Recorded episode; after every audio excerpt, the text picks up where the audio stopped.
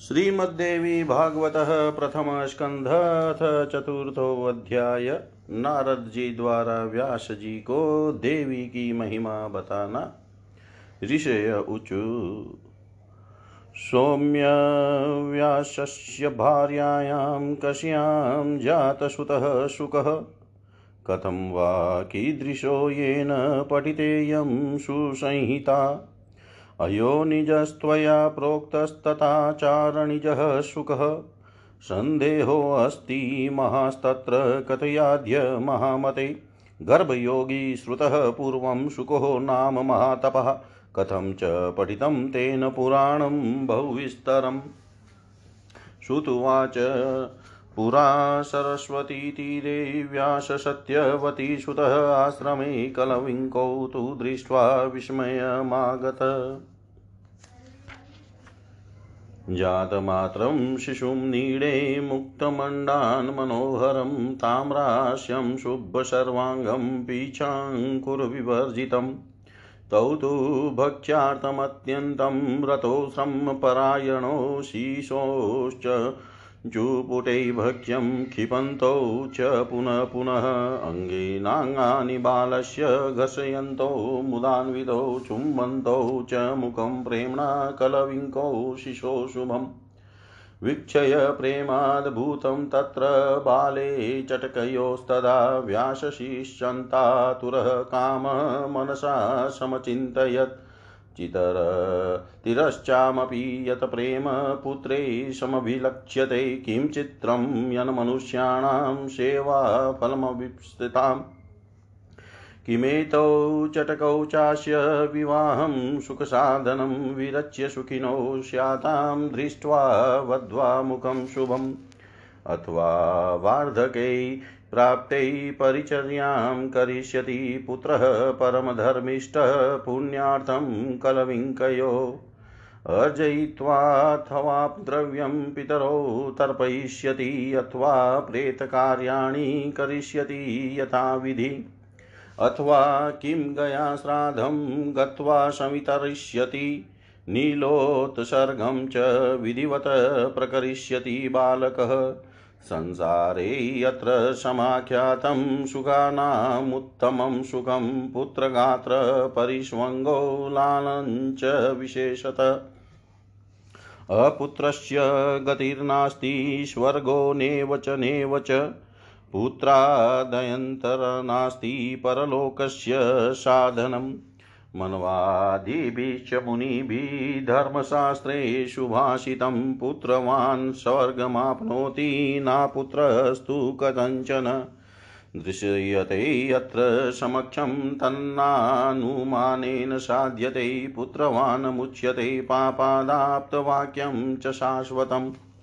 आतुरे मृत्युकालेऽपि भूमिशय्या गतो नरः करोति मनसा चिन्तां दुःखितपुत्रवर्धितः धनं मे विपुलं गेहे, पात्राणि विविधानि च मन्दिरं सुन्दरं चेतत् कोवस्य स्वामी भविष्यति। मृत्युकाले मनस्तस्य दुःखेन भ्रमते यतः अतोऽस्य दुर्गतिर्नूनं भ्रान्तचित्तस्य सर्वथा। एवं बहुविधां चिन्तां कृत्वा सत्यवती सुतः निःश्वस्य बहुधा चोष्णं विमना सम्बभूवः। विचार्यं मनसात्यर्थं कृत्वा मनसि निश्चयं जगाम च तपस्तप्तुं मेरुपर्वत्सन्निधौ। मनसा चिन्तयामाश कमदेवं समुपास्महे वरप्रधाननिपुणं वाञ्छितार्थप्रदं तथा विष्णुं, रुद्रं, सुरेन्द्रं वा ब्रह्माणां, वा दिवाकरं, गणेशं, कार्तिकेयं च पावकं, वरुणं तथा। एवं चिन्तयस्तस्य नारदो मुनिशतं यदृच्छया समायातो विना पाणिसमाहित तं दृष्ट्वा परमप्रीतो व्याससत्यवतीसुतः कृत्वार्घ्यमासनं दत्त्वा पप्रचः कुशलं मुनिम्। श्रुत्वात कुशलप्रसन्नं पप्रचः मुनिषत्तम चिन्तातुरोऽसि कस्मात् त्वं द्वैपायन वदस्व मे। व्यासुवाच, अपुत्रस्य गतिर्नास्ति न सुखं मानसे यतः तदर्थं दुःखितश्चाहं चिन्तयामि पुनः पुनः।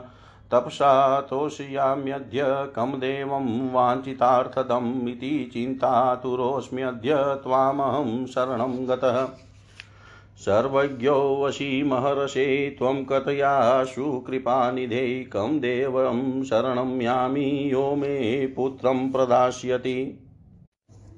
सुतुवाच इति व्यासेन पृष्टस्तु नारदो वेदविन्मुनियुवाच परया प्रीत्या कृष्णं प्रति मामना। नारदुवाच, पाराशर्यं महाभाग, यत्त्वं पृच्छसि मामिह तमेवार्तं पुरा पृष्टः पित्रा मे मधुसूदन्। ध्यानस्थं च हरिं दृष्ट्वा पीतां मे विस्मयं गतः पर्यपृच्छतः देवेशं श्रीनाथं जगतः पतिम् कौस्तुभोद्भासितं दिव्यं शङ्खचक्रगदाधरं पीताम्बरं चतुर्बाहुं श्रीवत्साङ्कितवक्षसम्।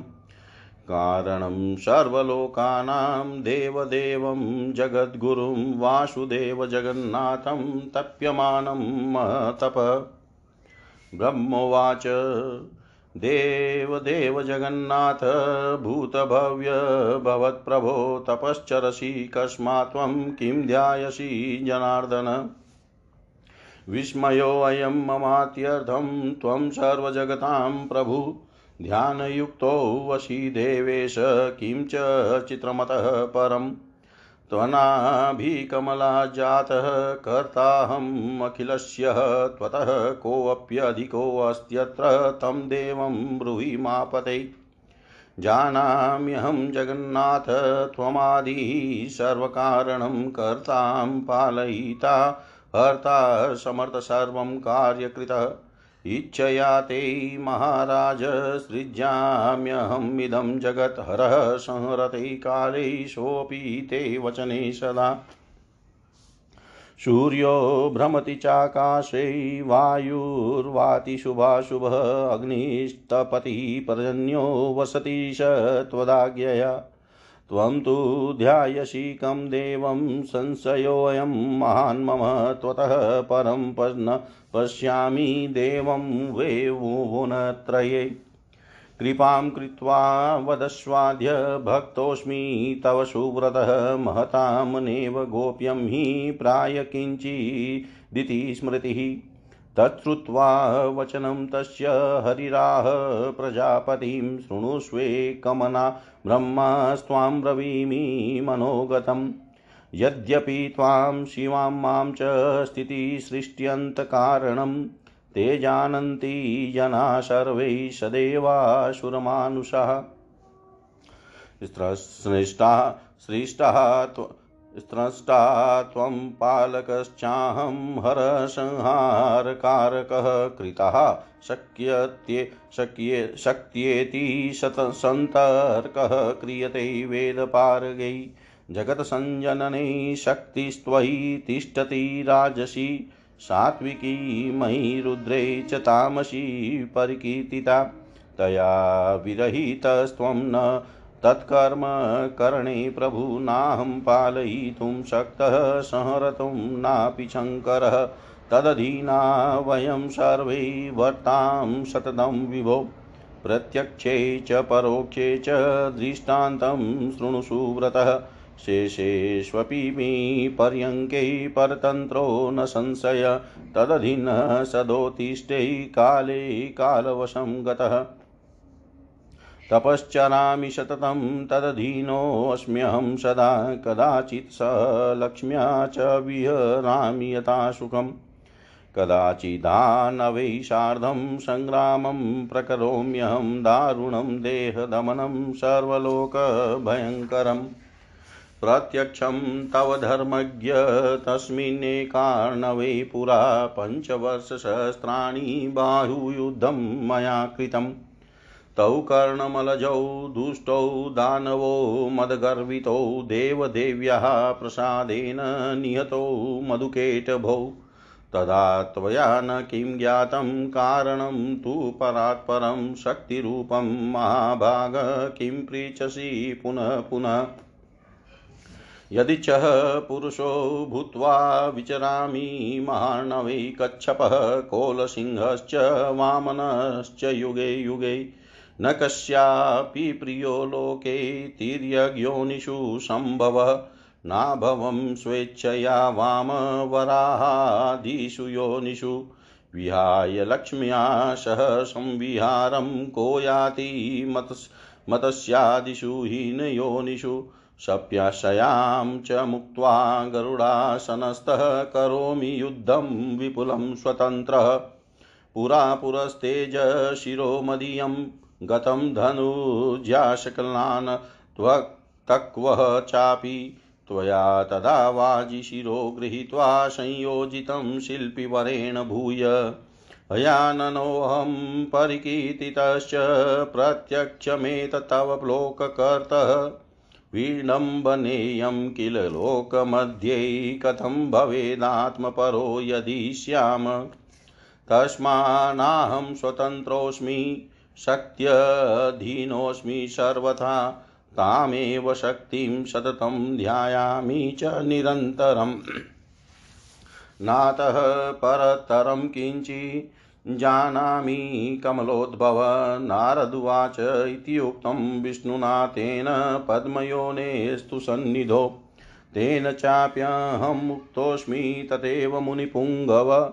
तस्मात् त्वमपि कल्याणपुरुषार्थाप्तिहेतवै असंशयं हृदं भोजै भज देवी पदाम्बुजं सर्वं दास्यति सा देवी यद्यदिष्टं भवे तव। श्रुत्वाच नारदैनेव मुक्तस्तु व्याससत्यवती सुतः देवी पादाब्जनिष्णास्तस्तपसै प्रययो गिरो देवी पादाब्जनिष्णातस्तप्सै प्रययो गिरो ऋषिगण बोले, हे सौम्य महर्षि, व्यास की किस पत्नी से सुखदेव जी उत्पन्न हुए? उनका जन्म किस प्रकार हुआ और किस प्रकार से उन्होंने इस संहिता का सम्यक अध्ययन कर लिया? आपके द्वारा ही वे अयोनिज कहे गए हैं तो फिर अरणि से उनकी उत्पत्ति कैसे हुई? हे महामते इसमें हमें महान संशय हो रहा है, आप उसका समाधान करें। हम लोगों ने पहले ही सुना है कि महातपस्वी सुखदेव जी गर्भ योगी थे। ऐसी स्थिति में उन्होंने इतने विस्तृत पुराण श्रीमद देवी भागवत का अध्ययन कैसे कर लिया? सूत जी बोले, प्राचीन काल में एक समय सत्यवती के पुत्र व्यास जी सरस्वती नदी के किनारे अपने आश्रम में गौरैया पक्षी का जोड़ा देख कर आश्चर्यचकित हो गए। अंडे से तत्काल पैदा हुए लाल मुख वाले, सुंदर रंगों वाले एवं पंख रहित शिशु को घोंसले में ही छोड़कर वे दोनों उड़ गए और अत्यंत परिश्रम से चारा लाकर उस शिशु के चौंच में डालते हुए दोनों पक्षी अत्यंत आह्लाद युक्त होकर उस शिशु के अंगों को अपने अंगों से रगड़ते हुए प्रेम पूर्वक उसके सुंदर मुख को चुम रहे थे। व्यास जी उस शिशु में उन दोनों पक्षियों का ऐसा अद्भुत प्रेम देख कर चिंता में पड़ गए और मन ही मन सोचने लगे। यदि अपने पुत्र के प्रति पक्षियों में ऐसा प्रेम दिखाई दे रहा है तो उनकी अपनी सेवा का फल चाहने वाले मनुष्यों में ऐसा प्रेम व्यवहार होने में आश्चर्य ही क्या? क्या वे ये दोनों पक्षी इसका सुख साधन स्वरूप विवाह करके स्वयं सुखी रहते हुए इसकी वधु का सुंदर मुख देख पाएँगे? क्या इनकी वृद्धावस्था में यह धर्मनिष्ठ पुत्र पुण्य प्राप्ति के लिए इन दोनों की सेवा करेगा? धन आदि अर्जित करके क्या यह अपने माता पिता को संतुष्ट रखेगा और इनकी मृत्यु के उपरांत क्या इनका विधि पूर्वक प्रेत कर्म करेगा? अथवा क्या गया तीर्थ जाकर यह बालक उनके श्राद्ध आदि कर्म करके उनका उद्धार करेगा? तथा उनके परलोक साधन हेतु क्या यह विधि पूर्वक नीलोत्सर्ग नील वृषभ छोड़ने का कर्म करेगा? पुत्र के शरीर का आलिंगन और विशेष रूप से उसका लालन पालन इस संसार में सभी सुखों में उत्तम सुख कहा गया है। पुत्र रहित मनुष्य की न तो सदगति होती है और न तो उसे स्वर्ग की ही प्राप्ति होती है। अतः परलोक साधन के लिए पुत्र से बढ़कर अन्य कोई उपाय नहीं है। मनु आदि ऋषियों ने भी धर्मशास्त्रों में कहा है कि पुत्रवान मनुष्य स्वर्ग प्राप्त करता है और पुत्रहीन व्यक्ति को स्वर्ग प्राप्ति कभी भी नहीं होती है। इस बात में अनुमान की कोई आवश्यकता ही नहीं है कि अपितु यह प्रत्यक्ष रूप में भी देखा जाता है। साथ ही यह वेद, स्मृति आदि का भी सनातन वचन है कि पुत्रवान मनुष्य पापों से मुक्त हो जाता है। रोगावस्था में तथा मरण काल में भूमि शैया पर पड़ा हुआ संतानहीन प्राणी दुखित होकर अपने मन में विचार करता है कि मेरे घर में पर्याप्त धन है, अनेक प्रकार के पात्र हैं तथा मेरा यह भवन भी अत्यंत सुंदर है। किंतु अब इन सब का स्वामी कौन होगा? चूँकि मृत्यु काल में उस प्राणी का मन अति ही दुखी होकर भ्रमित होता रहता है, इसलिए उस भ्रांत मन वाले प्राणी की दुर्गति अवश्य ही होती है। इस प्रकार अनेकानेक चिंतन करके और बार बार लंबी तथा गर्म साँसें लेकर सत्यवती पुत्र व्यास जी का मन अत्यंत खिन्न हो गया। इसके बाद मन में बहुत सोच विचार करके, अंततः दृढ़ निश्चय करके, वे तपश्चर्या के लिए मेरु पर्वत पर चले गए। उन्होंने मन में विचार किया कि मैं विष्णु, रुद्र, इंद्र, ब्रह्मा, सूर्य, गणेश, कार्तिकेय, अग्नि एवं वरुण इन देवताओं में किस देवता की आराधना करूँ जो वरदान करने में उदार तथा अभिष्ट फलों को देने वाला हो? इस प्रकार व्यास जी विचार कर ही रहे थे कि उसी समय संयोग वश मुनि श्रेष्ठ नारद जी हाथों में वीणा धारण किए हुए वहाँ आ गए। उन्हें देख कर सत्यवती पुत्र व्यास जी अत्यंत प्रसन्न हुए और उन्होंने अर्घ्य तथा आसन प्रदान करके उस मुनि, उन मुनि से कुशल क्षेम पूछा। कुशल प्रश्न सुन लेने के पश्चात मुनिवर नारद जी ने पूछा हे द्वेपायन, आप किस कारण से चिंताग्रस्त हैं, मुझे बताएँ। व्यास जी बोले, संतानहीन व्यक्ति की सदगति नहीं होती और कभी भी उसके मन में सुखानुभूति नहीं होती है। इसी बात को लेकर मैं अत्यंत दुखित हूँ और बार बार यही सोचता रहता हूँ। मैं अभिलषित फल देने वाले किस देवताओं को अपनी किस देवता को अपनी तपह साधना से प्रसन्न करूँ, इसी चिंता में पड़ा हुआ मैं अब इसके समाधान हेतु आपकी शरण में हूँ।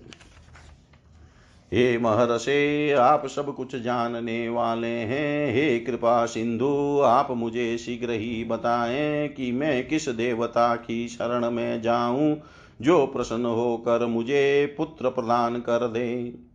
सूत जी बोले, व्यास जी के द्वारा इस प्रकार पूछे जाने पर वेद वेता तथा महामना महर्षि नारद अत्यंत प्रेम पूर्वक कृष्ण द्वेपायन से कहने लगे। नारद जी बोले, हे पराशर तनय हे महाभाग, आपके द्वारा जो प्रश्न यहाँ मुझसे पूछा गया है, वैसा ही प्रश्न पूर्व काल में मेरे पिता ब्रह्मा जी ने मधुसूदन भगवान विष्णु से किया था। मेरे पिता ब्रह्मा जी कौस्तुभ मणि की प्रभा से दीप्तिमान शंख चक्र गदा और पद्म धारण करने वाले पित वस्त्र धारण करने वाले चार भुजाओं वाले श्री वत्स चिन्ह से विभूषित वक्ष स्थल वाले सभी लोकों के कारण स्वरूप देवादि देव जगद गुरु जगदीश्वर वासुदेव देवेश जगतपति श्रीनाथ विष्णु को ध्यान में अवस्थित होकर कठोर तप करते हुए देख कर अत्यंत विस्मय में पड़ गए और उन्होंने पूछा ब्रह्मा जी बोले, हे देवादि देव हे जगन्नाथ, हे भूत भविष्य वर्तमान के स्वामी, आप किस लिए यह कठोर तपस्या कर रहे हैं? हे जनार्दन, आप किसके ध्यान में लीन हैं?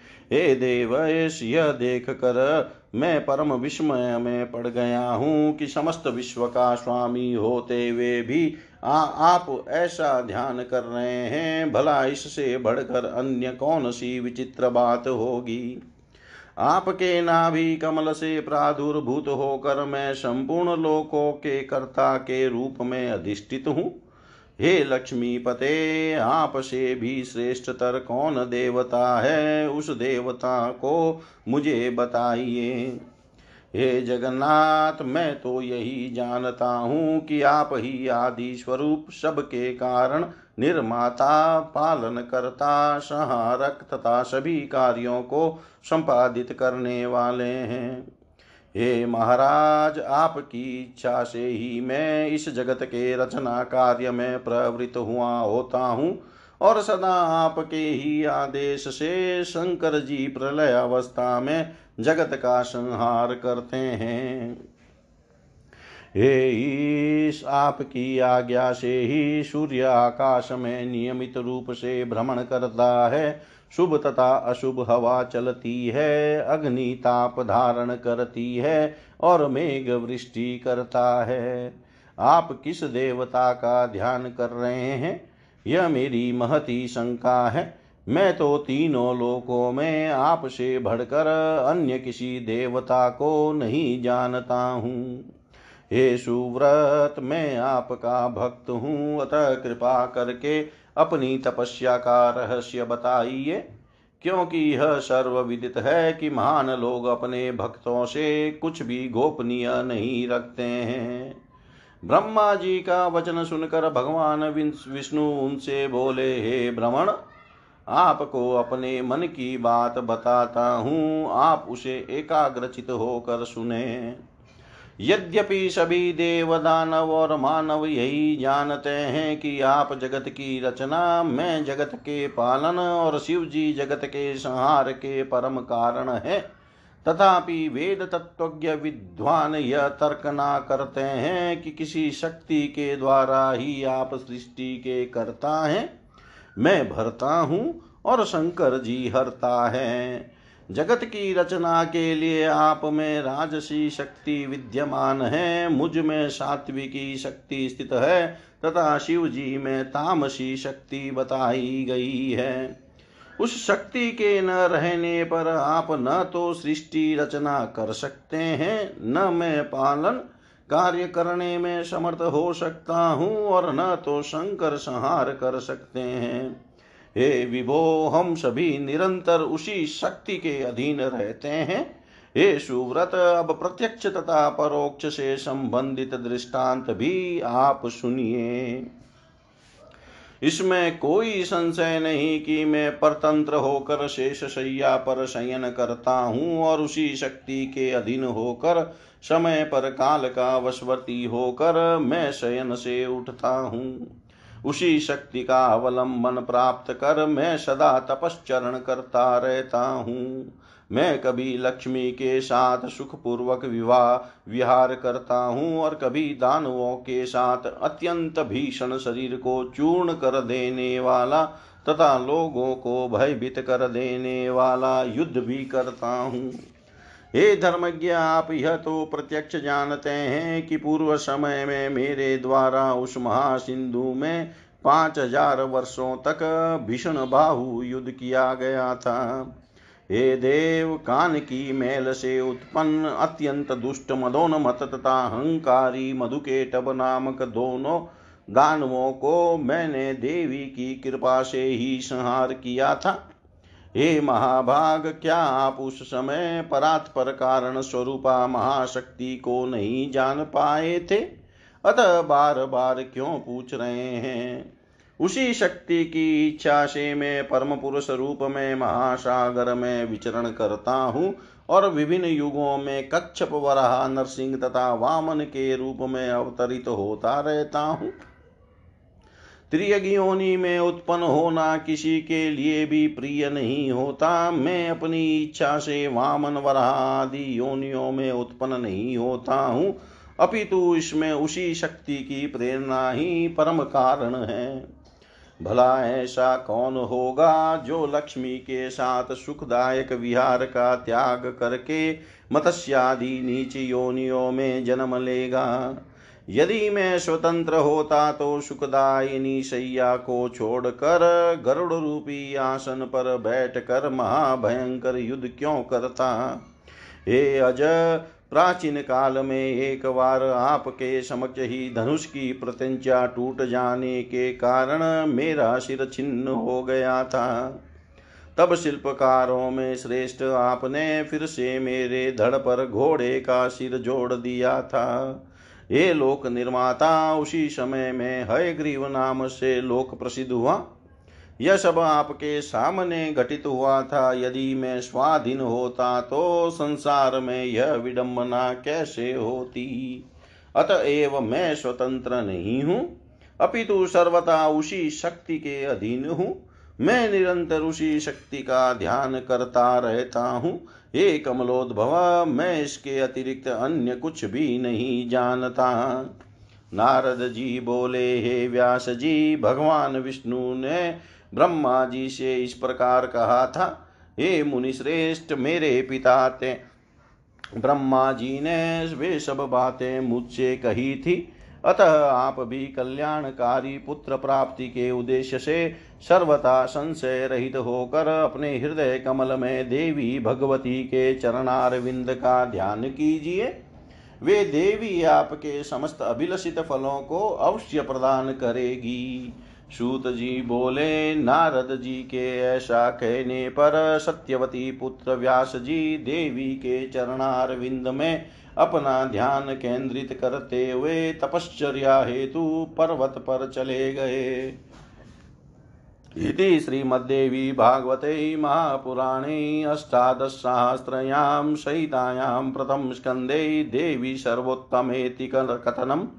नाम चतुर्थोऽध्याय सर्वं श्रीशां सदाशिवार्पणम् अस्तु। ॐ विष्णवे नमः विष्णवे नमः विष्णवे नमः। श्रीमद्देवी भागवतः प्रथम स्कन्धतः पंचमोऽध्याय भगवती लक्ष्मी के साप से विष्णु का मस्तक कट जाना। वेदों द्वारा स्तुति करने पर देवी का प्रसन्न होना। भगवान विष्णु के हय ग्रीव अवतार की कथा। ऋषय ऊचु सूतास्माकं मनकामं मग्नं संशयसागरे यथोक्तं महादाश्चर्यं जगद्विस्मयकारकम् यन्मूर्धा माध्वस्यापि गतो देहात् पुनः परं हयग्रीवस्ततो जातः सर्वकर्ता जनार्दन। वेदोऽपि स्तोतीय देवं देवा सर्वे यदाश्रयादिदेवो जगन्नाथः सर्वकारणकारणः तस्यापि वदनं छिन्नं देवयोगात् कथं तदा तत्सर्वं कथयाशु त्वं विस्तरेण महामते। श्रुतुवाच शृण्वन्तु मुनयः सर्वे सावधाना समन्ततः चरितं देवदेवस्य विष्णोः परमतेजस। कदाचिद्दारुणं युद्धं कृत्वा देव सनातनः दशवर्षसहस्राणि परिश्रान्तो जनार्दन। समे देशे शुभे स्थाने कृत्वा पद्मासनं विभु अवलम्बय धनुषज्यं कण्ठदेशे धरास्थितम्। दत्त्वा भारं धनुष्कोट्यां निद्रामापरमापति। श्रान्तत्वा देवयोगा च जातस्ता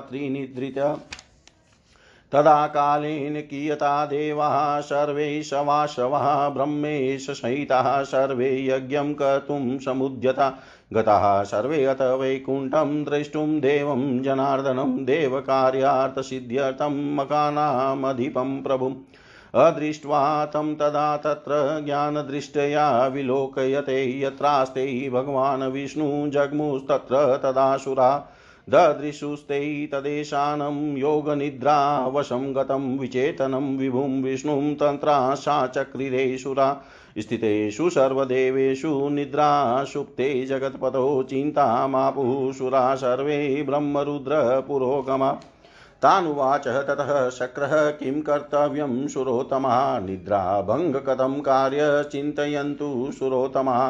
तमुवाच तदा शुम्भ निद्राभङ्गे अस्ति दूषणं कार्यं चेव प्रकर्तव्यं यज्ञस्य सुरसत्तमा। उत्पादिता तदा वम्री ब्रह्मणां परमेष्ठिना तया भक्षयितुं तत्र धनुषोऽग्रं धरा स्थितं भक्षिते अग्रे तदा निम्नं गमिष्यति शरासनं तदा निद्रा विमुक्तोऽसौ देवदेवो भविष्यति। देवकार्यं तदा सर्वं भविष्यति, न संशय स वम्रीं सन्धिदेशात् देवदेव सनातन।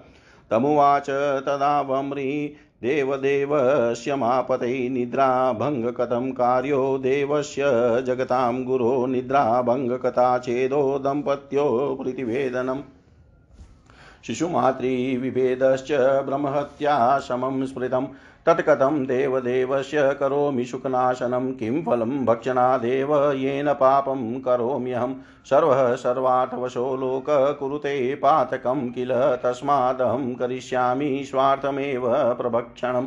ब्रह्मोवाच, तव भागं करिष्यामो मखमध्ये यथा शृणुतेन त्वं कुरु कार्यं नो विष्णुं बोधयमाचिरं होमकर्मणि पार्श्वे च हविदानात् पतिष्यति तदे भागं विजानीहि कुरु कार्यं त्वरान्विता श्रुतुवाच इत्युक्ता भ्रमणा वम्रीधनुषोग्रं त्वरान्विता च खादसंस्थितं भूमौ विमुक्ता ज्यातदा भवत प्रत्यञ्चायां विमुक्तायाम् मुक्ता कोटिस्ततोतरा शब्दः सम्भवद घोरस्तेन त्रस्ताशुरास्तदा ब्रह्माण्डं क्षुभितं सर्वं वसुधा, कम्पिता तदा, समुद्रा च समुद्विग्ना स्त्रैषुश्च जलजन्तव बभूवातास्तथा चोग्रा प्रताश च कम्पिरे उल्का पाता, महोत्पाता, बभूव दुःखशंसिन दिशो घोरताश्चान् सूर्योऽप्यस्तङ्गतो भवत् चिन्तामापुः सुरा सर्वे किं भविष्यति दुर्दिने। एवं चिन्तयतां तेषां मूर्धा विष्णो सुकु शकुण्डलगतः स्वमुकुटः, क्वापि देवदेवस्य तापसा। अन्धकारे तदा घोरे शान्ते ब्रह्महरो, तदा शिरोहीनं शरीरं तु ददृशाते विलक्षणम्। दृष्ट्वा कबन्धं विष्णोस्ते विस्मितासुरसत्तमा चिन्ता, सागरमग्नाश्च, रुरुदु, शोककर्षिता। किं प्रभो जातमत्यमद्भुतं मानुषं वैशंसं सर्वदेवानां देवदेव सनातन मायेय, कस्य देवस्य यया शिरोहृदम्। अच्छेद्यस्त्वं भेद्योषि अप्रदायोषि सर्वदा एवं गते त्वयि विभो मरिष्यन्ति च देवताः कीदृशस्त्वयि न स्नेहः स्वार्थेनेव रुदामहे। नायं विघ्नः कृतो दैत्येन यक्षेन च राक्षसै देवैरेव कृतः कस्य दूषणं च रमापते। पराधीनासुराः सर्वे किं कुर्मः? क्व व्रजाम च शरणं नेव देवेश शूराणां मूढचेतसां न चेषा सात्विकी माया राजसी न च तामसी यथा छिन्नं सितस्तेद्य मायेशस्य जगद्गुरोः क्रन्दमानास्तदा दृष्ट्वा देवाञ्चिव पुरोगमान् बृहस्पतिस्तदोवाच समये वेदवित्तमरुदितेन महाभागा क्रन्दितेन तथापि किम् उपायचात्रकर्तव्यं सर्वथा बुद्धिगोचरः। देवं पुरुषकाश्च देवेश सदृशा। वा भुवोपायश्च विधातव्यो देवात् फलति सर्वथा। इन्द्र उवाच, देवमेव परं मन्ये धिक्पौरुषमनर्थकं विष्णोरपि शिरचिह्नं सुराणां चेव पश्यताम् ब्रह्मोवाच। अवश्यमेव भोक्तव्यं कालेनापादितं च यतः शुभं वाप्यशुभं वापि देवं कोऽतिक्रमेत् पुनः। देहवान् सुख दुःखानां भोक्तानेवात्र संशय, यथा कालवशात् प्रीतं शिरो मे शम्भुना पुरा। तथैव लिङ्गपातश्च महादेवस्य शापत तदेवाद्य हरे मुदा पतितो लवणाम्बसि सहस्रभङ्ग सम्प्राप्ति दुःखं नेव शचीपदे स्वर्गादभ्रंशस्तथा वास कमले मानसे शरे। एते दुःखस्य भोक्तार केन दुःखं न भुज्यते। संसारे अस्मिन् महाभागास्तस्मात् शोकं त्यजन्तु वे।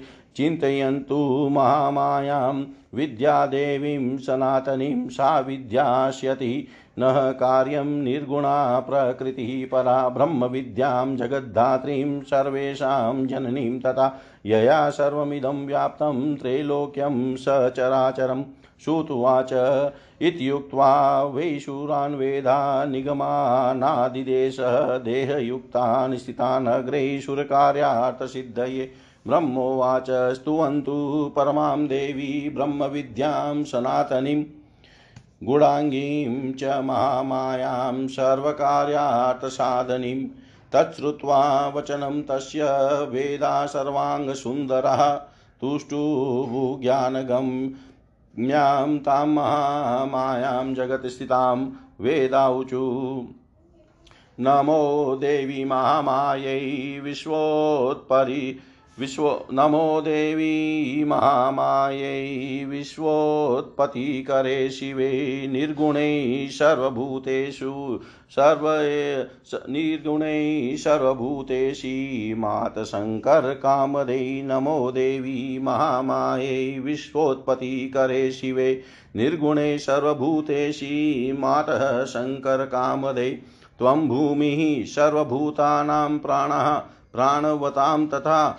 धी, श्री कान्तिः, क्षमा, शान्तिः, श्रद्धा, मेधा, धृति, स्मृति।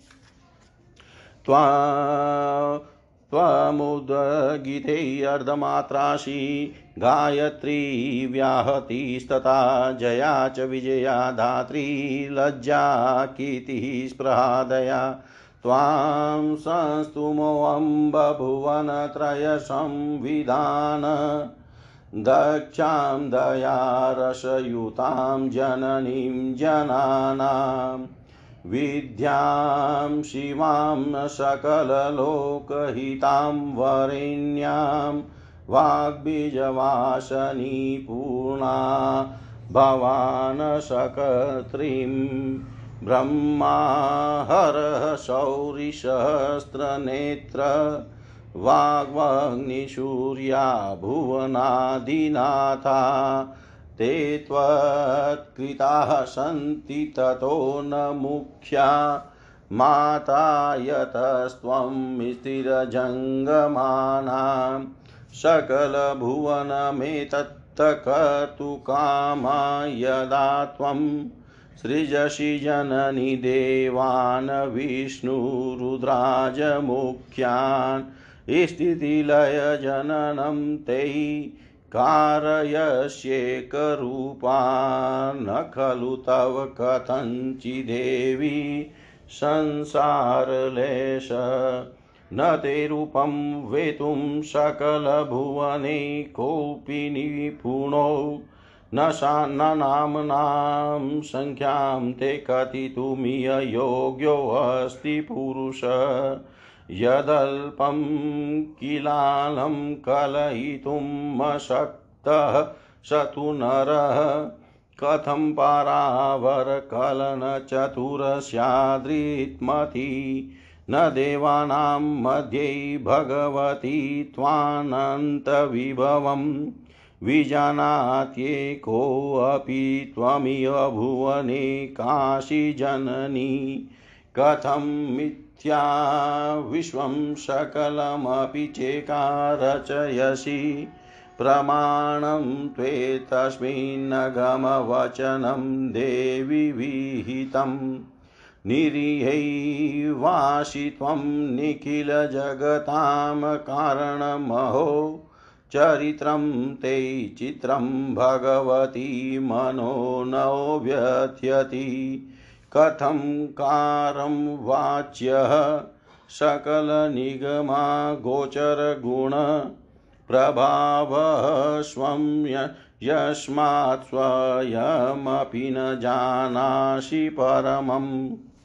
न किं जानासि त्वं जननि मधुजिन्मौपलीपतनम् शिवे किं वा ज्ञात्वा विविधिशशि मधुजित। हरे किं वा मातदुरिततीरेशा बलवती भवत्या पादाब्जे भजननिपुणे क्वास्ति दुरितम्। उपेक्षा किं चेयं तव शूरसमूहे अतिविषमा हरे मुदनो नाशो मतमिह माश्चर्यजनकं महदुःखं मातस्त्वमसि जननछेदकुशला। न जानीमो मौले विघटनविलम्बकतं भूत। ज्ञात्वा दोषं सकलसुरतापादितं देवि चित्ते। किं वा विष्णावमरजनितं दुष्कृतं पातितं ते। विष्णो वा किं समरजनितः कोऽपि गर्वतोऽतिवेगात् चेतुं मातस्तव विलसितम् नेव विज्ञोऽत्र भावम्। किं वा दैत्यै समरविजिते स्थितदेशेषुरम्यै घोरं तपत्वा भगवति वरं लब्धभवद्भिर्भवत्याः अन्तर्धानं गमितमधुना विष्णुशीर्षं भवानी द्रष्टुं किं वा विगतशिरसं वासुदेवं विनोद सिन्धो पुत्र्यां रोषिता, किं त्वमाद्यै कस्मादेनां प्रेक्षसे नाथहीनां।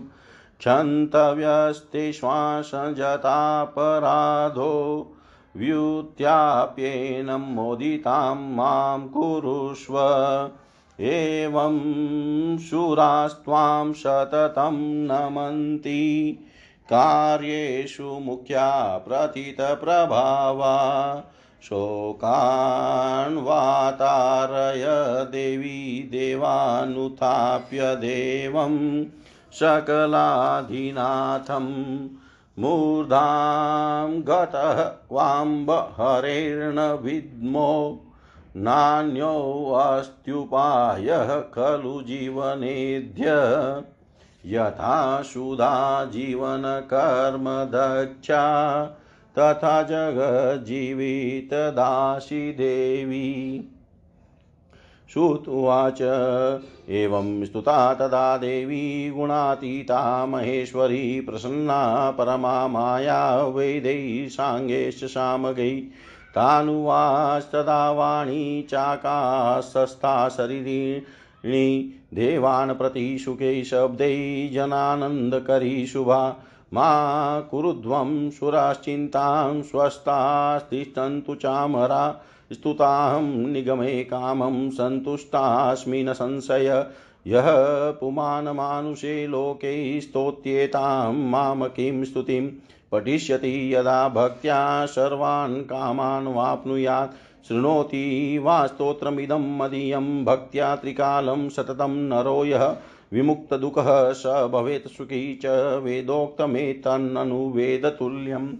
शृण्वन्तु कारणं चाद्य यद्गतं वदनं हरेयकारणं कथं कार्यं संसारे अत्र भविष्यति।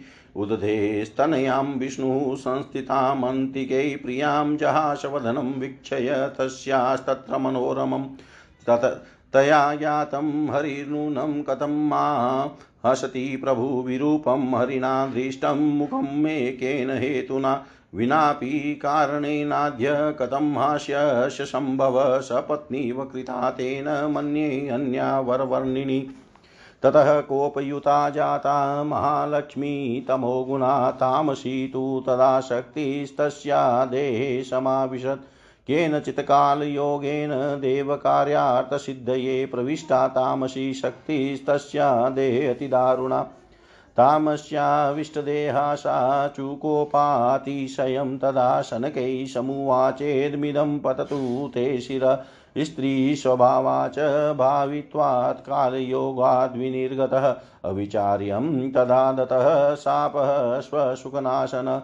सपत्नी सम्भवं दुःखं वैधव्यादधिकं त्विति विचिन्त्य मनसेत्युक्तं तामसी शक्तियोगतः आन्द्रितं साहसं मायामूर्खत्वमतिलोभता अशोचं निर्दयत्वं च स्त्रीणां दोषाः स्वभावजा।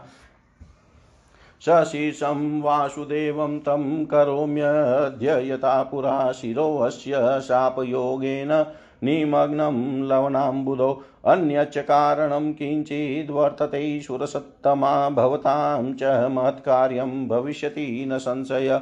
पुरादित्यो महाबाहु हयर्ग्रीवोऽतिविश्रुतः तपश्चक्रे सरस्वत्यातीरे परमदारुणं जपनेकाक्षरं मन्त्रं मायाबीजात्मकं मम निराहारो जितात्मा च सर्वभोगविवर्जित। ध्यायन्मां तामसीं शक्तिं सर्वभूषणभूषिताम् एवं वर्षसहस्रं च तपश्चक्रे अतिरादा अतिदारुणम्। तदाहं तामसं रूपं कृत्वा तत्र समागतः दर्शने पुरस्तस्य ध्यातं तथेन यादृशं सिंह गोपरि स्थिता तत्र तमोवाचं दयान्विता वरं ब्रूहि महाभाग ददामि तव सुव्रत इति श्रुत्वा वचो देव्या दानवः प्रेमपूरितः प्रदक्षिणां प्रणामं च चकार त्वरितस्तदा दृष्ट्वा रूपं मदीयं स प्रेमोत्फुलविलोचन हर्षाश्रुपूर्णनयनस्तुष्टाव स च माँ तदा हयग्रीवोवाच नमो देव्यै महामायै सृष्टिस्थित्यकारिणी भक्तान् भक्तानुग्रहचतुरै कामदै मोक्षदे शिवे धराम्बुते जपवनकपञ्चानां च कारणं त्वं गन्धरसरूपाणां कारणं स्पर्शशब्दयो घ्राणं च रसना चक्षुस्त्वक् श्रोत्रमिन्द्रियाणि च, कर्मेन्द्रियाणि चान्यानि त्वतः सर्वं महेश्वरि। देव्युवाच किं ते अभीष्टं वरं ब्रूहि वाञ्छितं यददामि तत्परितुष्टास्मि भक्त्या ते तपसा चाद्भुतेन च। हयग्रीवाच यथा मे मरणं मातन भवेत् तथा कुरु। भवेयमरो योगी तथा जेय सुरासुरै। देव्युवाच जातस्य हि ध्रुवं मृत्यु, ध्रुवं जन्म मृत्युस्य च मर्यादा चेदृशी लोके भवे च कथं मन्यथा। एवं त्वं निश्चयं कृत्वा मरणे राक्षसोत्तम, वरं वरय चेष्टं ते विचार्यं मनसा किल। हयग्रीवाच हयग्रीवाच मे मृत्युर्नान्यस्मा जगदम्बिके। इति मे वाञ्छितं कामं पूरयस्व मनोगतम् देव्युवाच गृहं गच, महाभाग, कुरु राज्यं यथा शुकं। हयग्रीवादृते मृत्युन ते नूनं भविष्यति। इति दत्त्वा वरं तस्मान्तर्ध्यानं गता तथा मुदं परमीकां प्राप्य सोऽपि स्वभवनं गत। स पीडयति दुष्टात्मा मुनिनः वेदांश्च सर्वश। न कोऽपि विद्यते तस्य हन्त्यादभुनत्रये तस्माच्छि संहयस्यास्य समुद्धृत्य मनोहरं। देहत्र विशिरो विष्णोस्त्वष्टा संयोजयिष्यति। हयग्रीवोऽतः भगवान् हनिष्यति तमासुरम् पापिष्टं दानवं क्रूरं देवानां हितकाम्यया। श्रुतुवाच। एवं सुरास्तदा भाष्य, सर्वाणि विररामः देवास्तदाति सन्तुष्टास्तमुचु देववशिल्पिनं। देवौचु कुरु कार्यं सुराणां वै विष्णो शिष्याभियोजनं। दानवप्रवरं दैत्यं हयग्रीवो हनिष्यति। श्रुतुवाच।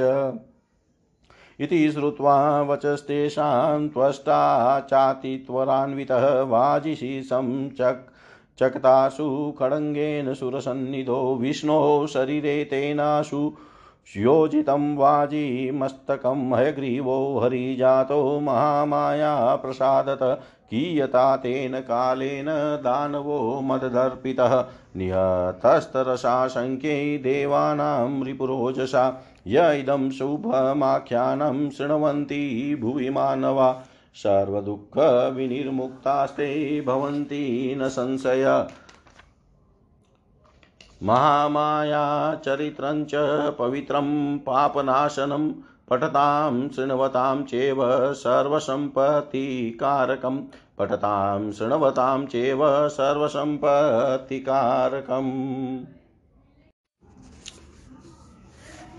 ऋषिगण बोले हे सुत जी हमारा चित संदेह रूपी सागर में पूर्णतः डूबता जा रहा है, क्योंकि आपने महान आश्चर्यजनक तथा संसार को विस्मित कर देने वाली यह बात कह दी कि विष्णु के शरीर से उनका सिर अलग हो गया था और वे सर्व पालक पालक जनार्दन पुनः हय ग्रीव हो गए थे।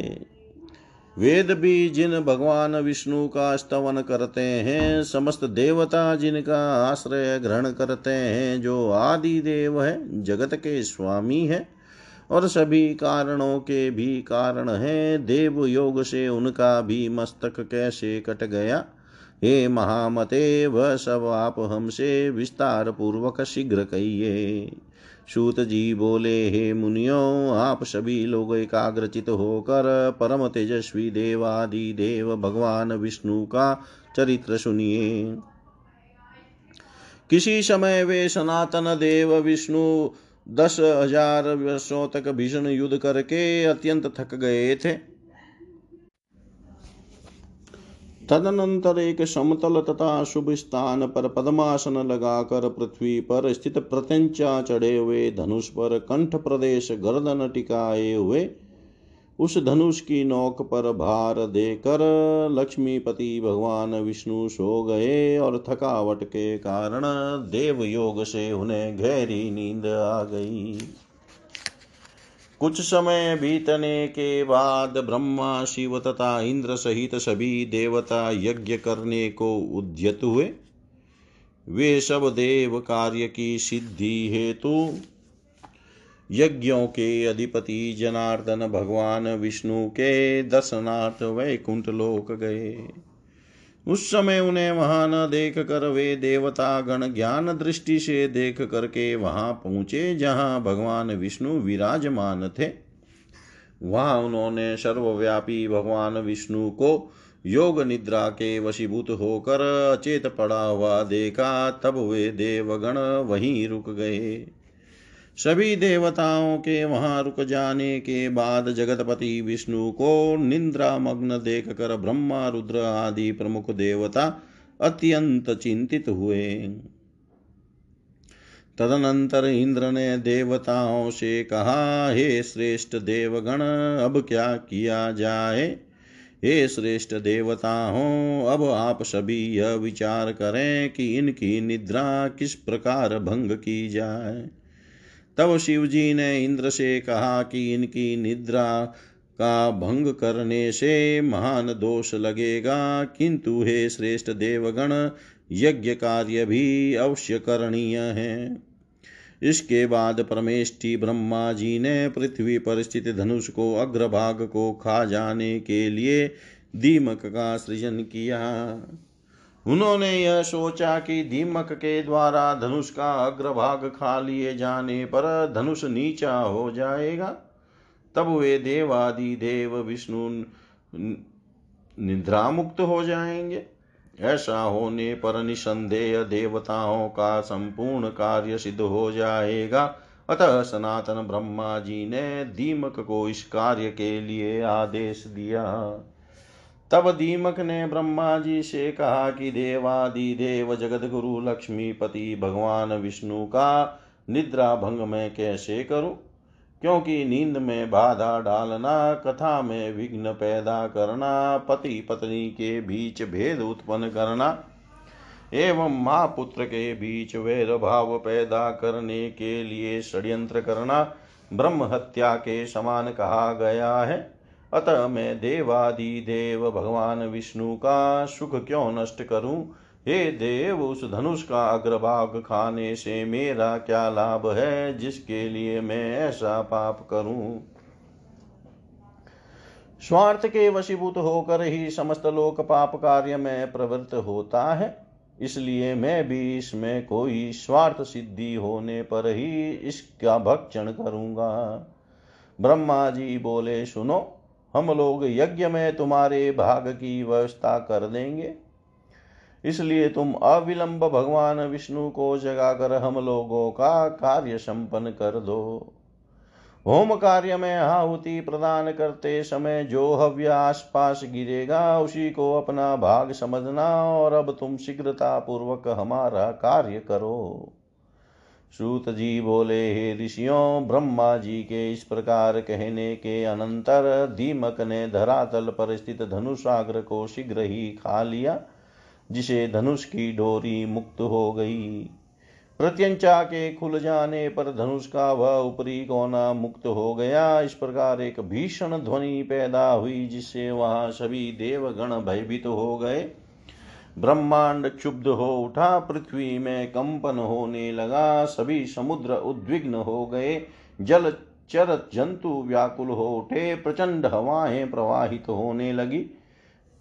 पर्वत प्रकंपित हो उठे, किसी दारुण आपदा के सूचक, उल्कापात आदि महान उपद्रव होने लगे, सूर्य तिरोहित हो गए, तथा सभी दिशाएँ अत्यंत भयावह हो गई।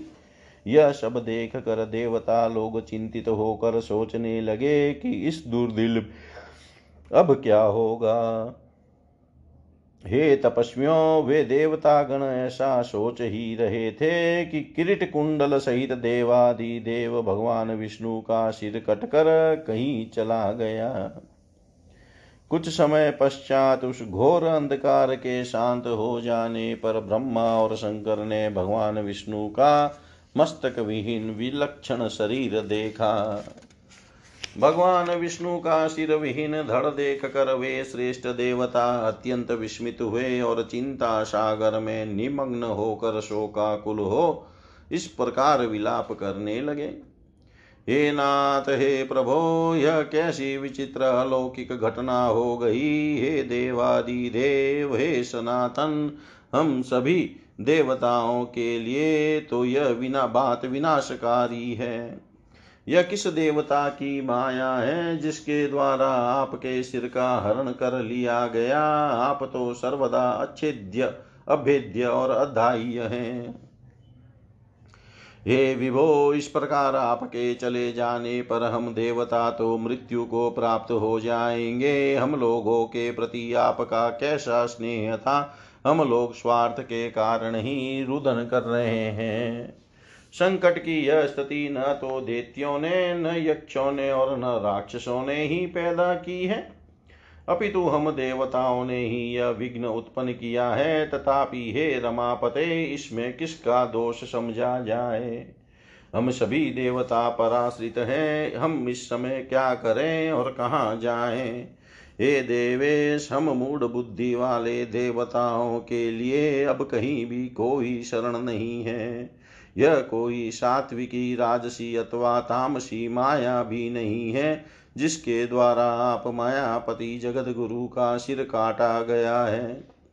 तब शिव सहित समस्त देवताओं को करुण क्रंदन करते हुए देख कर वेद वेताओं में श्रेष्ठ देव गुरु बृहस्पति ने उन्हें सांत्वना देते हुए कहा हे महाभागों, अब इस प्रकार क्रंदन से क्या लाभ है?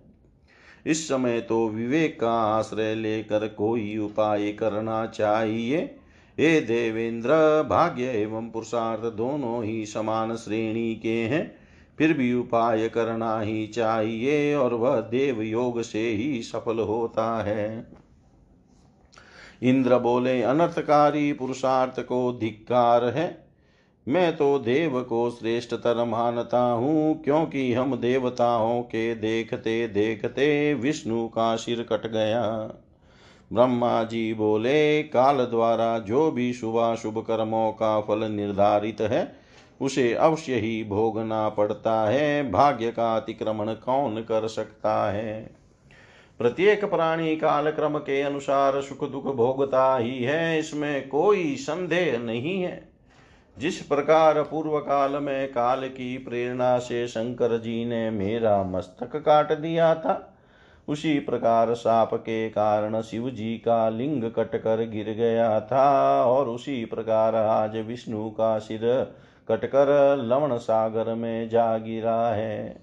देव योग से ही इंद्र को भी सहस्त्र भोगों की प्राप्ति हुई, उन्हें दुख भोगना पड़ा, वे स्वर्ग से च्युत हो गए। और मान सरोवर के कमल में रहने लगे। इस संसार में जब इन महाभाग देवताओं को भी दुख भोग करने के लिए विवश होना पड़ा तो फिर दुख भोगने से भला कौन वंचित रह सकता है? अतएव आप लोग शोक का परित्याग कर दें और उन महामाया विद्या रूपा सनातनी ब्रह्म विद्या तथा जगत को धारण करने वाली देवी का ध्यान कीजिए। जिनके द्वारा यह चराचर संपूर्ण त्रिलोक व्याप्त है, वे निर्गुणा परा प्रकृति हम लोगों का समस्त कार्य सिद्ध कर देगी।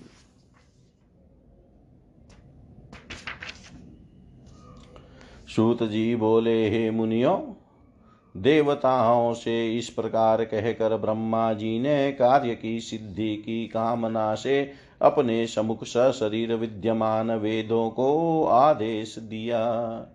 ब्रह्मा जी बोले, आप लोग समस्त कार्यों को सिद्ध करने वाली पराम्बा, ब्रह्म विद्या, सनातनी तथा निगुड़ अंगों वाली महामाया का स्तवन कीजिए। उनका यह वचन सुनकर समस्त सुंदर अंगों वाले वेद जगत की आधार तथा ज्ञान गम्या उन महामाया की स्तुति करने लगे। वेदों ने कहा, हे देवी, हे महामाहे हे विश्वोत्पत विश्वोत्पत्तिकारिणी हे शिवे, हे निर्गुणे, हे सर्वभूतेशी हे शिव कामार्थ प्रदायनी माता, आपको नमस्कार है। आप सभी प्राणियों को आश्रय देने के लिए पृथ्वी स्वरूपा है। तथा प्राणधारियों की प्राण भी है। बुद्धि, श्रीकांति, क्षमा, शांति, श्रद्धा, मेधा, धृति एवं स्मृति सब कुछ आप ही हैं। ओंकार में अर्धमात्रा के रूप में आप ही विराजमान हैं। आप गायत्री, भू, भुव स्व आदिव्याहति, जया विजया, धात्रिलज्जा कीर्ति स्पृहा एवं दया सभी कुछ है।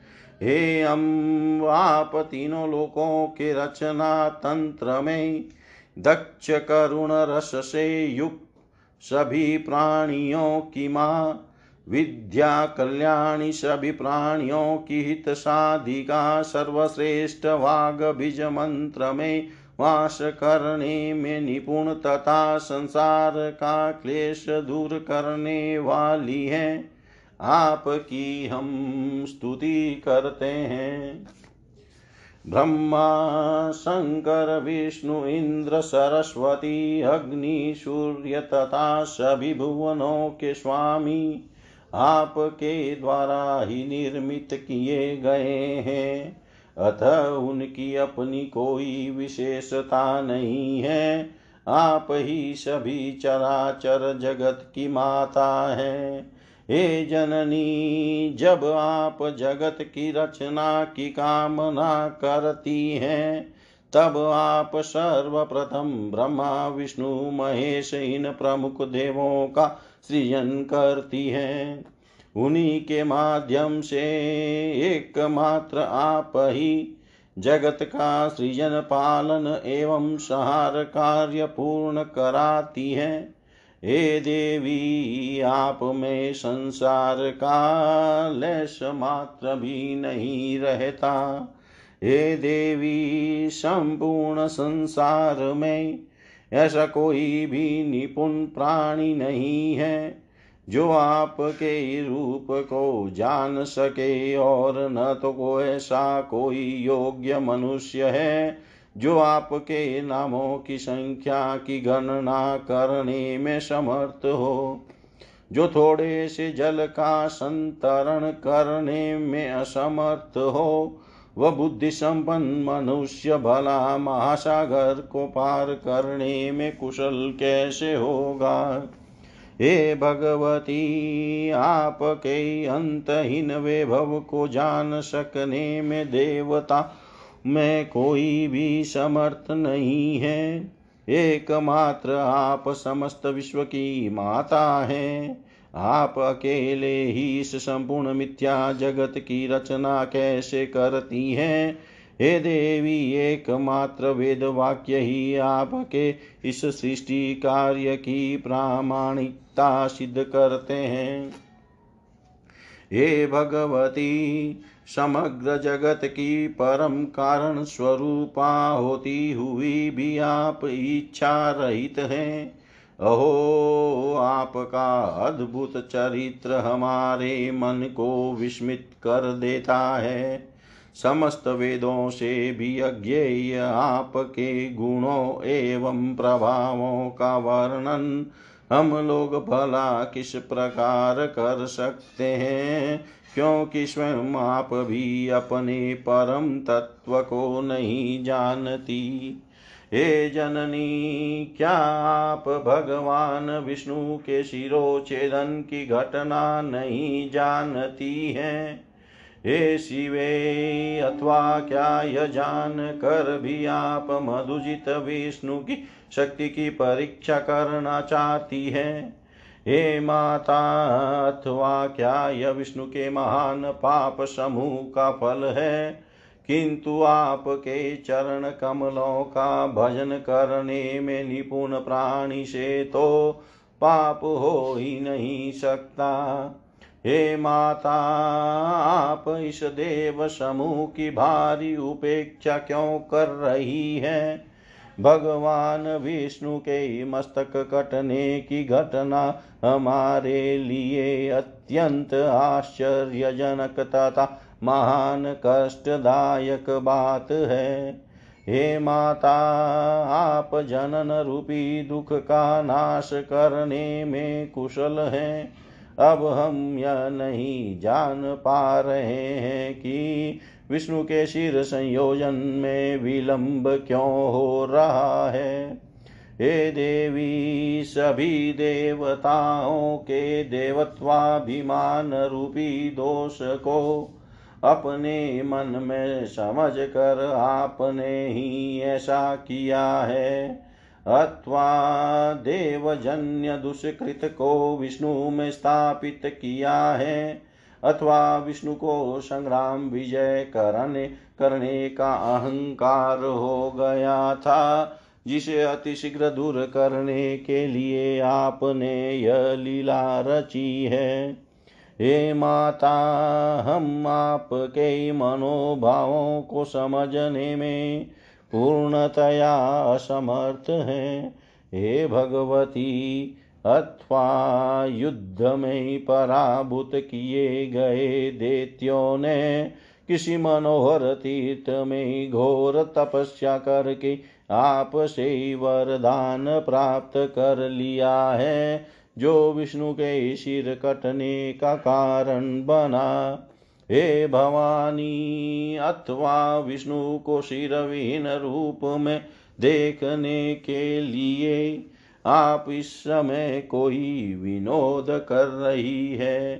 हे आद्य आप सिंधुसुता लक्ष्मी पर किसी कारण से आक्रोशित तो नहीं है। आप स्वामी विहीन किस लिए देखना चाह रही हैं? आप अपने ही अंश से प्रादुर्भूत लक्ष्मी का अपराध क्षमा करें और भगवान विष्णु को जीवन दान देकर रमा को प्रसन्न कर दें। जगत के समस्त कार्यों को संपादित करने में प्रमुख भूमिका वाले अतिशय प्रभावशाली ये देवता आपको निरंतर नमस्कार करते हैं। हे देवी सर्वलोकाधिपति, विष्णु को जीवित करके आप देवताओं को शोक सागर से पार कीजिए। हेयं भगवान विष्णु का सिर छिन्न हो कहाँ चला गया? यह हम नहीं जानते हैं और इस समय इन्हें जीवित करने के लिए अन्य कोई युक्ति भी नहीं सूझ रही है। हे देवी, मृत प्राणी को जीवित करने में जिस प्रकार अमृत समर्थ है उसी प्रकार समग्र संसार की आप जीवन दात्री हैं। आप जीवन दात्री हैं। सूत जी बोले, हे मुनियो, इस प्रकार सामगान निपुण सांग वेदों द्वारा स्तुति किए जाने से गुणातिता महेश्वरी परात्परा महामाया भगवती प्रसन्न हो गई। उसी समय देवताओं को सुख प्रदान करने वाले शब्दों से युक्त और भद्रजनों को आनंदित करने वाली आकाश स्थित असरी ऋणी शुभवाणी ने उनसे कहा, हे देवताओं, आप लोग किसी प्रकार की चिंता न करें और स्वस्थ चित रहें। हे अमरगण, इन वेदों के भाव पूर्ण स्तवन से मैं परम प्रसन्न हो गई हूँ। इसमें लश मात्र भी संदेह नहीं है। मनुष्य लोक में जो प्राणी इस स्तुति से मेरी आराधना करेगा, अथवा भक्ति पूर्वक इसका पाठ करेगा, उसकी समस्त कामनाएँ पूर्ण हो जाएगी। जो मनुष्य त्रिकाल प्रातः मध्यान्ह सायं मेरी स्तुति को नित्य भक्ति पूर्वक सुनेगा, वह सभी दुखों से विमुक्त होकर परम सुखी हो जाएगा। वेदों द्वारा उच्चारित किए जाने के कारण यह स्तुति वेदों के समान ही है। हे देवों, अब आप विष्णु के शिरोच्छेद का कारण सुनिए, क्योंकि इस लोक में बिना कारण कोई कार्य कैसे हो सकता है? एक बार अपने समीप बैठी हुई अपनी प्रियतमा सागर पुत्री लक्ष्मी का चिताकर्षक मुख देख कर भगवान विष्णु हंस पड़े। उन्होंने सोचा कि भगवान विष्णु मुझे देख कर क्यों हंस पड़े? मेरे मुख में विष्णु जी द्वारा दोष देखे जाने का आखिर क्या कारण हो सकता है? और फिर बिना किसी कारण के उनका हंसना संभव नहीं हो सकता। मुझे तो ऐसा प्रतीत होता है कि उन्होंने किसी अन्य सुंदर स्त्री को मेरी सौत बना लिया है। इसी विचार मंथन के परिणाम स्वरूप लक्ष्मी जी को पाविष्ट हो गई और तब उनके शरीर में तमोगुण संपन्न तामसी शक्ति व्याप्त हो गई। तदनंतर किसी देव योग के प्रभाव से देवताओं के कार्य साधन के उद्देश्य से ही उनके शरीर में अत्यंत उग्र तामसी शक्ति प्रविष्ट हुई। तब लक्ष्मी जी के शरीर में तामसी शक्ति का समावेश हो जाने के कारण वे अत्यंत क्रोधित हो उठी और उन्होंने मंद स्वर में यह कहा, तुम्हारा यह सिर कट कर गिर जाए। स्त्री स्वभाव के कारण भावी वस्तता संयोग से बिना सोचे समझे ही लक्ष्मी जी ने अपने ही सुख को विनिष्ट करने वाला साप दे दिया। शौत के व्यवहार आदि से उत्पन्न होने वाला दुख वैधव्य से भी बढ़कर होता है। मन में ऐसा सोच कर तथा शरीर पर तामसी शक्ति का प्रभाव रहने के कारण उन्होंने ऐसा कह दिया था। मिथ्याचरण साहस माया मूर्खता अतिलोभ पवित्रता तथा दयाहीनता, ये स्त्रियों के स्वाभाविक दोष है। अब मैं उस वासुदेव को पूर्व की भांति सिर युक्त कर देती हूँ। इनका सिर पूर्व साप के कारण लवण सागर में डूब गया है। हे श्रेष्ठ देवताओं, इस घटना के होने में एक अन्य भी कारण है। आप लोगों का महान कार्य अवश्य सिद्ध होगा। इसमें कोई संदेह संदेह नहीं है। प्राचीन काल में महाबाहु एवं अति प्रसिद्ध है, ग्रीव नाम वाला एक दानव था, जो सरस्वती नदी के तट पर बहुत कठोर तपस्या करने लगा।